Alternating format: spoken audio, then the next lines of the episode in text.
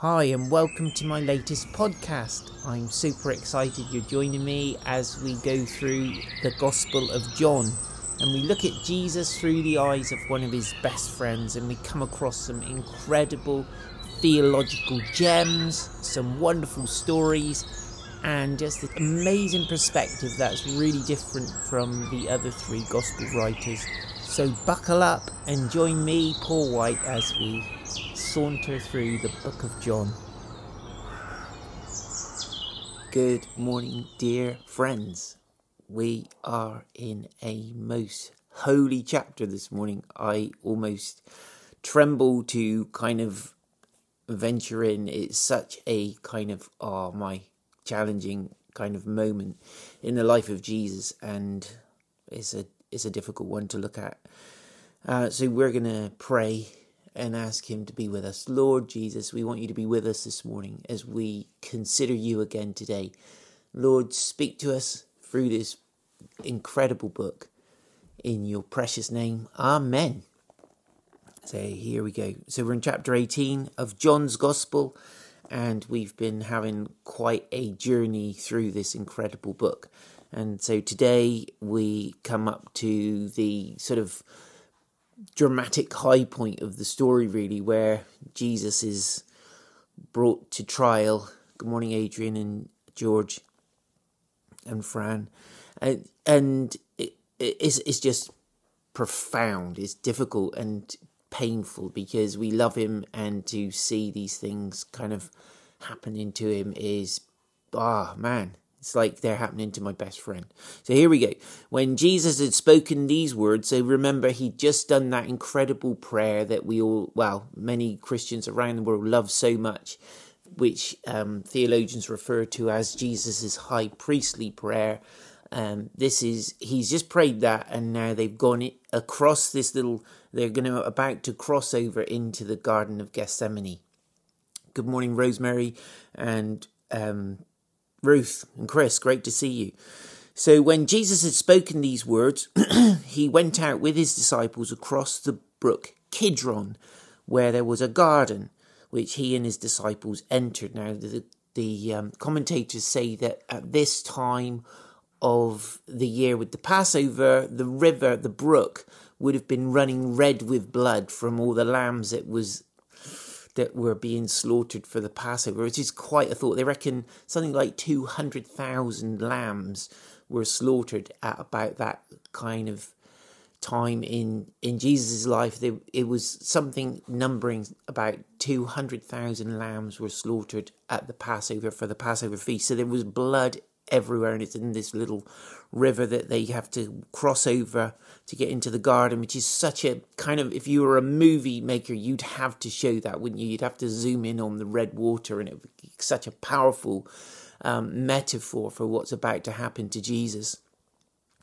And uh, so there's this garden which he and his disciples entered. Now, Judas, who betrayed him, also knew the place, for Jesus often met there with his disciples. So it seems like kind of quite a nice place. Jesus and the guys would hang out regularly, maybe spend the evening together, walking around, talking about the kingdom. Maybe they stayed overnight there, just slept out because it was warm and pleasant and easy to sleep out.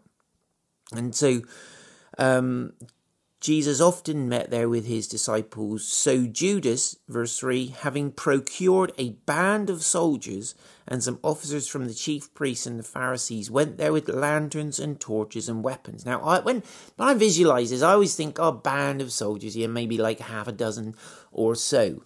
Still overkill, but kind of actually the Greek word suggests that it would be something more like maybe 600 because it's a technical term a detachment of soldiers. Is a technical term which was like a cohort which could be up to 600 it was part of a legion.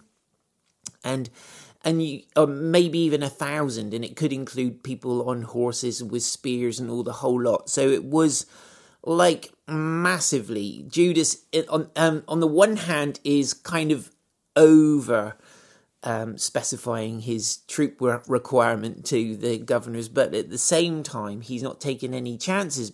But equally, as we read, he's underestimating Jesus by quite a long way, and we'll see why in a second. So Judas, having procured a band of soldiers and some officers from the chief priests and the Pharisees, went there with lanterns and torches and weapons. Apparently, it was a full moon, so it would have been bright, and they probably wouldn't have needed the torches. But it's just an incredible scene, isn't it? This huge show of strength and military power and muscle. And Jesus with his little bunch of fishermen just kind of hanging out in the garden. And so Jesus, knowing that all this would happen to them, to him, came forward and said to them, "Whom do you seek?" So he he he was on schedule. He knew exactly they would be arriving. He knew exactly what was about to be to happen, and so he is his right there straight away. The good shepherd lays down his life for the sheep. There he is. He steps up. He doesn't shove Peter or John forwards and let them do the discussion. He steps forward to protect his disciples and to kind of deal with the moment and put himself in the frame. So then Jesus, knowing all that would happen to him, came forward and said to them, Whom do you seek? And they answered him, Jesus of Nazareth.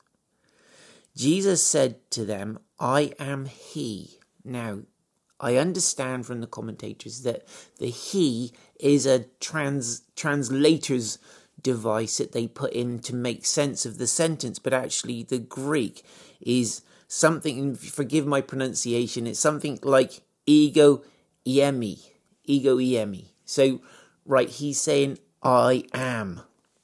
Now, this is so significant for John and for the disciples and for any Jews who were in earshot. He was um, using the same name that God had revealed himself by to Moses, their ancestor, all those years ago prior to bringing them out of slavery in Egypt. The I am. We even use it. Who do you think you are? The big I am, where the big I am is none other than God Himself. And Jesus here is adopting that name very intentionally on two these two occasions right here. He's saying, I am. So he's not just saying, I'm He, here I am, I'm He. He's saying, I am.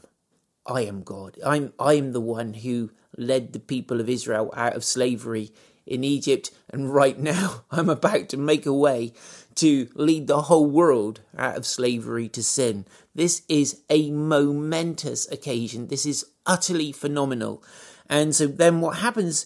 He says, I am he, or I am. Judas, who betrayed him, was standing with them. And when Jesus said to him, I am he, same, same word, they drew back and fell to the ground. Now, if you think, right, even a hundred soldiers, even 20 soldiers, all spontaneously falling to ground, falling to the ground at the same time, that is a moment, isn't it? Jesus says, I am, and boom, this whole detachment of soldiers are flat on their faces before God. Come on, somebody. Let's hear an amen out there. Oh my life. This is just incredible. So Judas has has on the one hand, from a natural point of view, he's so overestimated the resistance that he's gonna sorry fran he's gonna experience from jesus. But on the other hand he's underestimated the power of jesus in in just in one little millisecond. As jesus speaks he disarms every power, every weapon that is brought against him in that moment. And we know, don't we, that Jesus could just with one word have flattened and annihilated the whole Roman army if he had wanted to, just with one word. And so it, it really underlines the the importance that Jesus is voluntarily going ahead with this. This is not something where they've come with all this strength to seize him and he's had to bow to their superiority and they've outnumbered him. It's nothing to do with that. Jesus is voluntarily surrendering to the will of the Father, which is that he would lay down his life for the sheep. He would lay down his life for you and me. Um, so, so um, when Jesus said to them, I am he, they drew back and fell to the ground. So he asked them again. It's like he's playing with them just a little bit, isn't he? He's making them realize who's in charge in this situation. It is not them with all their strength and all their officialdom and pomp, and Judas with his betrayal and his oh is they they don't hold the keys to power. It is Jesus himself. And they, so he asked them again, Whom do you seek? And they said, Jesus of Nazareth. Jesus answered, I told you that I am he. I told you that I am. Good morning, Anne. Great to see you. And so, if you seek me, let these men go. The good shepherd lays down his life for the sheep. He's not going to let anyone take the hit for him. He is there. I'm here to give my life. This is what I came into the world to do. So if I told you that I am he, so if if you seek me, let these men go. Now it's a legitimate question. Jesus knew they were there for him, but it's a legitimate question. They could have been coming um, to arrest somebody else, I guess. Anyway, we'll see the story. So, um, but he wants them to say it. He wants it to be clear what's going on here. And so, um, this was to fulfill the word that he had spoken, Of those you gave me, I have lost not one. Then Simon Peter, having a sword, we know that from the other Gospels. We looked at Luke, didn't we, um, previously, and we know that Peter has a sword. Then Simon Peter, having a sword, drew it and struck the high priest's servant and cut off his right ear. The servant's name was Malchus. So Jesus said to Peter, Put down, put your sword into its sheath. Shall I not drink the cup the Father has given me? So, um, is interesting. Again, the commentator David Guzik says that for Peter to have chopped off the servant's right ear, if Peter was right handed, that would have been quite difficult. You know, I mean, it's not impossible, is it? But it's quite possible and seems likely that he went for him from behind and maybe intended to split his head like a coconut with his sword, but actually missed. I'm sorry, I'm not laughing. Missed and got his ear. And I mean, it's kind of. I, I think John's detail is so compelling. He knows exactly who it is. It's Malchus. John is knows all these people. Good morning, Mike. Good to see you and he's reporting as an eyewitness. He's given evidence. This is his testimony. This is his sworn affidavit. And he's saying, This is what happened, guys. And I know these people. And here's just another bit of evidence you can check up. Go and talk to Malchus. Ask him about his ear. How's his ear doing? And um, so Peter swipes off. And this is interesting as well because Jesus doesn't seem unduly bothered about the sword. When Peter says, I've got a sword, he says, Oh, that's enough in Luke's account. It's, but I think the point of the sword is that it's redundant. It's not going to be how Jesus' kingdom comes. And so, in a sense, it's kind of like a walk on part. Let's have a sword in the thing just to show that this isn't relevant. This is not going to be how Jesus gets the job done. And actually, he just completely says, Peter, put it away, stop it now. You're going to get yourself in trouble, and sticks the ear back on. Um, John doesn't tell us about the healing, but Luke does.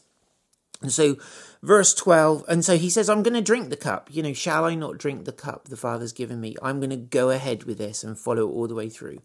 So the band of soldiers and their captain and the officers of the Jews arrested Jesus and bound him.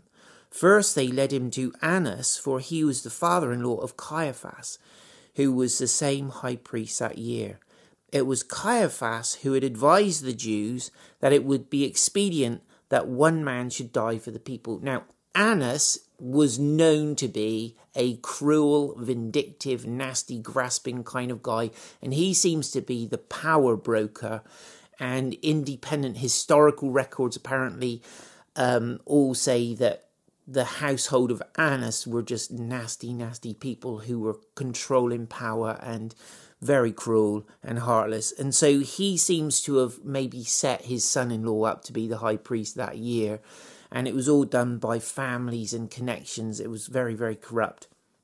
they were very political and um, very cynical in their use of power, and they wanted to use the Roman kind of muscle to get their to further their own political um, aspirations and dreams and so on. And so, but Caiaphas had prophesied inadvertently that it was better, it would be expedient that one man should die for the people. But in a sense, it also John pops that in there, and it's just like saying this this thing is already decided.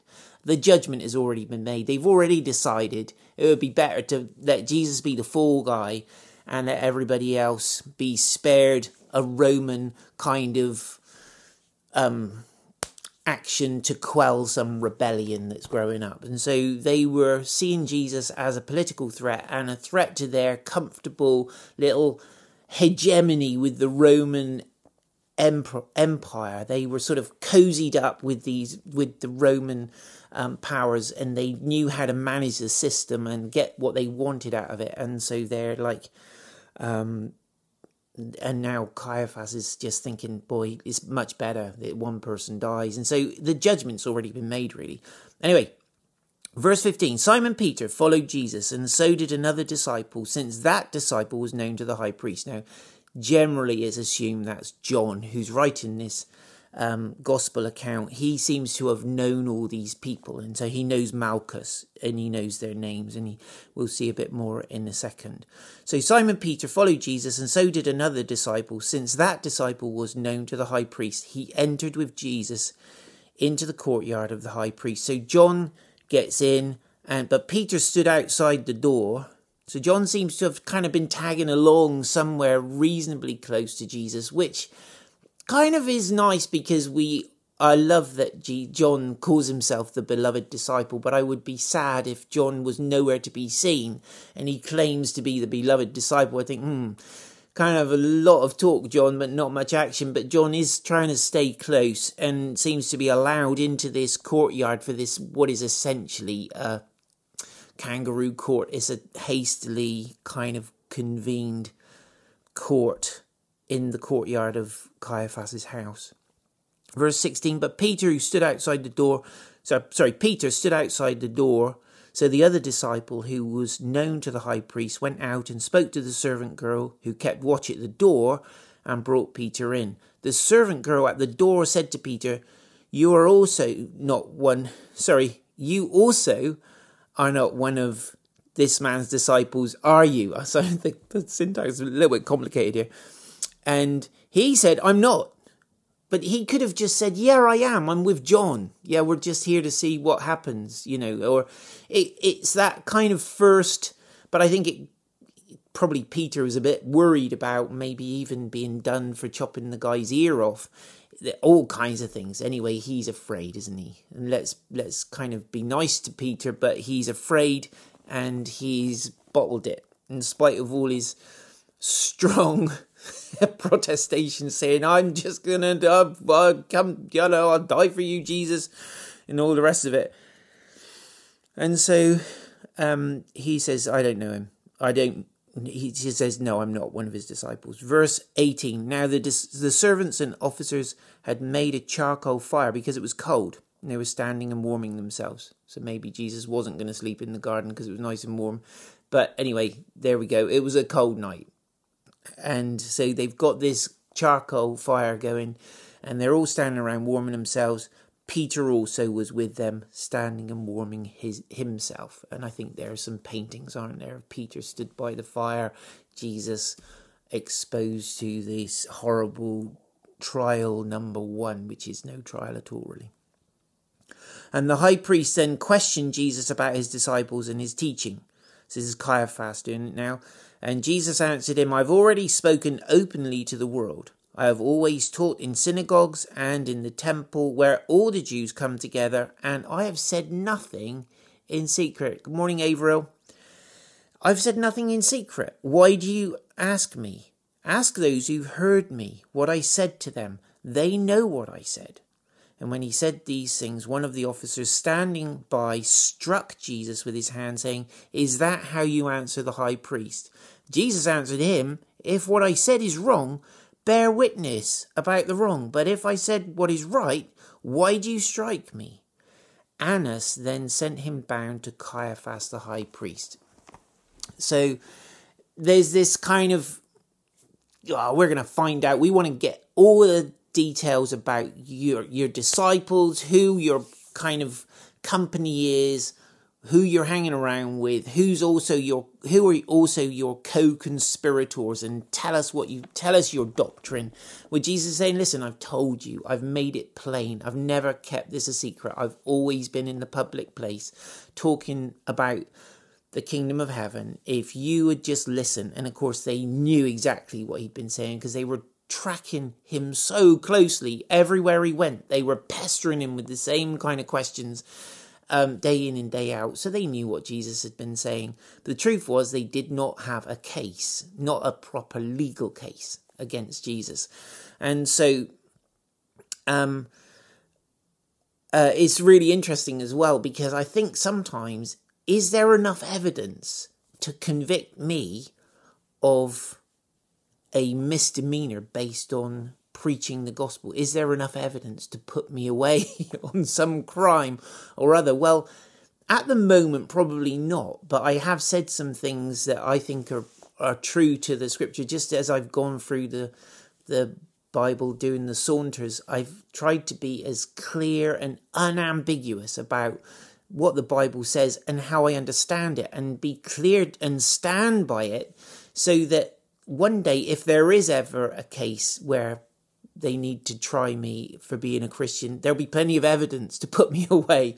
I don't want them to be scratching around for evidence to condemn me for being a Christian. I want it to be overwhelming. I want there to be such a body of evidence. I'd be like, well, where do we start? This guy is just always spouting off about Jesus and kind of preaching from the Bible. What is he like? Let's do him. You know what I mean? I don't want it to be like, well, yeah, he might be a Christian. anyway, so Jesus was the same. It was very public, very open. And um, so he says, I've done nothing or said nothing in secret. And the guy strikes him. Good morning, Pat and Mike. The guy strikes him on the face, some random person watching. And it's that kind of first. Mm, it's that first violation of his physical person, isn't it? Before they all start to join in and abuse him and so on. And it's that kind of the the first crossing of that line of physical abuse of Jesus. And um, then Annas sends him bound to Caiaphas the high priest. So that's his kind of first trial. Caiaphas is his second trial. Um, now, Simon Peter was standing and warming himself. So they said to him, You also are not one of his disciples, are you? So they, it's a kind of funny way of asking a question, isn't it? You're not one. What they're saying is, you're not one of his disciples, are you? Yeah, that kind of thing, where they're giving him a chance to deny it, and he denied it and said, "I'm not." One of the servants of the high priest, listen to John's special inside knowledge, a relative of the man whose ear Peter had cut off, asked, "Did I not see you in the garden with him?" So this guy Again, John knows these people, and he knows this is a relative of Malchus, the guy whose ear was chopped off and now is healed. And um, and Peter again denied it, and at once a rooster crowed. And I wonder if Peter was kind of I'm let's be kind. Maybe he was concerned that he was going to get done for chopping the guy's ear off or something. I don't know, but he anyway. He he failed, didn't he? He denied Jesus, and then at once a rooster crowed. And you can imagine when he heard it, it would have been like a dagger in his own heart. He would have just been like, Man, I hate myself. I wish I could die. Let me find a spike to bang my head on. And um, he said, oh, he just just denied him, didn't he? He had the chance. Right, verse 20. Oh, I can't see with my glasses. 28. And they led Jesus from a house, from the house of Caiaphas to the governor's headquarters. It was early morning, and they themselves did not enter the governor's headquarters so that they would not be defiled. But could eat the Passover. This is just the total hypocrisy, isn't it? They're about to take Jesus to the governor, the Roman governor's house um, or headquarters, the praetorium, and they don't want to go in because if they go in, they won't be able to eat the Passover because they'll be defiled, and yet they're about to. Oh my goodness, they're they're about to hand over to be murdered the innocent Son of God Himself, who actually the Passover is all about. And of course, this whole thing is about the Passover, and Jesus Himself is what the Passover was always about. It was always looking forward to the Lamb that God would prepare to take away the sins of the world, the sins of the Jewish nation, the sins of you and me, that He would be our Passover Lamb. And so, right there, on this eve of the Passover, where these Jews are more fussy about remaining religiously clean for the Passover festival, they're busy doing the dirty on God's very own gift to save them. Right. And so, uh, but so Pilate went outside to them and said, What accusation do you bring against this man? So he, Pilate's actually going out to these guys who are outside the gate. And they answered him, If this man were not doing evil, we would not have delivered him over to you. Pilate said to them, Take him yourselves and judge him by your own law. The Jews said to him, It is not lawful for us to put anyone to death. This was to fulfill the word that Jesus had spoken to show by what kind of death he was going to die. So Jesus had talked about the Son of Man being lifted up. Everyone seemed to understand that that was referring to being crucified. There would be no way Jesus could be crucified by the Jews. They did not have the legal power to do that. They needed the Romans to do it. They needed Pilate's kind of signature on the the uh, death warrant um, so that that could go ahead, and they needed the the um, Roman soldiers to carry out the horrible deed, and so uh, they so they basically they've brought him to Pilate just to get rid of him. So Pilate entered his headquarters again and called Jesus and said to him, "Are you the king of the Jews?" And Jesus answered, "Do you say this of your own accord?" Or did others say it to you about me? So Jesus is in wants to hear from Pilate where he got that from, so that Pilate can be because Jesus is not prepared to deal in shady kind of terms. He wants it to be clear. He wants everybody who's watching to understand precisely what's going on here. And so he says, Do you say this of your own accord, or did the others say it about me? And Pilate answered, Am I a Jew? Yet your own your own nation, sorry, Am I a Jew? Your own nation and the chief priests have delivered you over to me. What have you done? So he's saying, right, I'm not going to get into all this Jewish rubbish. What is going on? What have you done? Um, and Jesus answered, My kingdom is not of this world. If my kingdom were of this world, my servants would have been fighting that I might not be delivered over to the Jews. So he's saying, Come on, you can see for yourself. I came here without a fight. My, my guys had a sword. You know, you got the evidence. The guy had his ear chopped off. But actually, that's not how I do it. That's not how my kingdom is going to come into this world. This isn't my kingdom. In fact, my kingdom is not of this world. It's not in the same way this world operates. My kingdom does not operate in this way. Um, it's not of this world. It's not like the kingdoms of this world. My and he says, um, but my my kingdom is not from the world. And then Pilate said to him, So you are a king? And Jesus answered, You say that I'm a king? For this purpose I was born, and for this purpose I have come into the world to bear witness to the truth. Everyone who is of the truth listens to my voice. And Pilate said to him, What is truth? Profound, isn't it?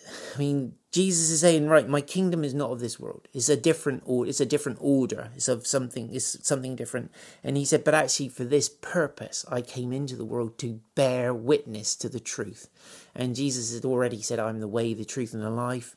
No one comes to the Father except through me. But he's saying, basically, anyone who really wants the truth will listen to my voice. Anyone who is honest in their pursuit of the truth, Pilate will listen to my voice. Pilate is the judge. He should be interested in the truth. But we know that Pilate had a very poor relationship with the truth. It was sketchy, to say the least. He was known, he was famous or infamous for sending people to death without a trial. That was one of the things he was famous for. And so it, this is kind of a very shallow trial, but it is at least nonetheless a trial. And so Pilate says to him, What's the truth? And that, of course, is the voice of the postmodern era that we live in, isn't it? What is truth? It's all relative. You know, you live your own truth. What rubbish! There's only one truth, and that is the truth. You can't live your own truth. There's only one truth. And Jesus is saying, I've come to bear witness to that, actually, Pilate. And after he said this, he went back outside to the Jews and told them, I find no guilt in him. Now this is really, really important. This is the this is the eve of the, this is the morning of the Passover, and across the city, these two hundred thousand lambs have been examined by a priest who said there is no defect in this lamb. This lamb is okay to be used in the Passover, and right now the, the, the highest authority in the land, basically the Roman governor, is looking at the Lamb of God and saying, I find no fault in this man. I find no guilt in him. He is a spotless lamb. Legally, he is spotless. Morally, he's spotless. He is the guy for the job. He is the lamb of God who takes away the sin of the world. And he said, so he tells that to the Jews. He said, I find no fault in this man. So basically, it's over to you. If you're going to kill him, you're going to be killing an innocent man. Just be clear. Let everyone be clear. This is now a legal matter. You are condemning an innocent man to death. Verse 39 But you have a custom that I should release one man for you at the Passover. So do you want me to release to you the King of the Jews? So he's saying, I can release him. I've got that. We've got that custom. We've got that understanding between us that I'll release a prisoner, someone who's condemned to death, even at the Passover. Let's release him. Let's release this guy because he's innocent. And they cried out again, Not this man, but Barabbas. Now, Barabbas was a robber. That's being kind to Barabbas. Barabbas was a bit of a villain all round. But there we have it. So there's the Lamb of God. He's been declared innocent, even by the highest authority in the land, even by the secular authority.